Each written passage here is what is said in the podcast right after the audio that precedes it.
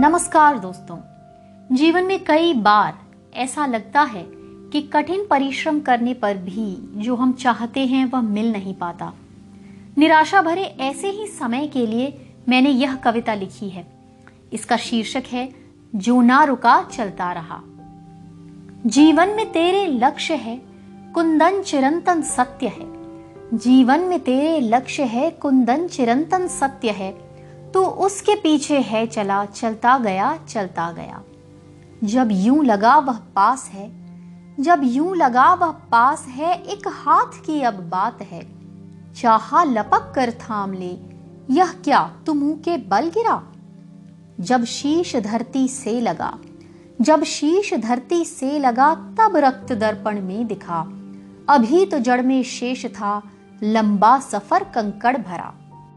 उन कंकड़ों को साफ़ करने के लिए तू बल जुटा। उन कंकड़ों को साफ़ करने के लिए तू बल जुटा। शक्ति उठा, ले शस्त्र तू संबल नया, और फिर से धावा बोल दे। छोड़ी नहीं तूने डगर, छोड़ी नहीं तूने डगर, सब कुछ किया तूने मगर। दो पग ही रखे थे अभी के रे पथिक तू फिर गिरा। अब आकलन कर स्वयं का, अब आकलन कर स्वयं का। था तू कहाँ कम पड़ गया?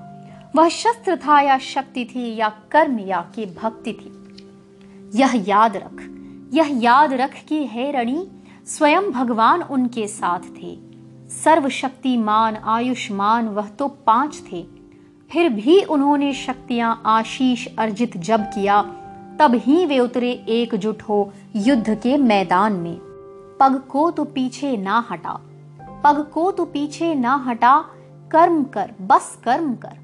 और याद रख यह तो स्वयं परमात्मा ने है कहा।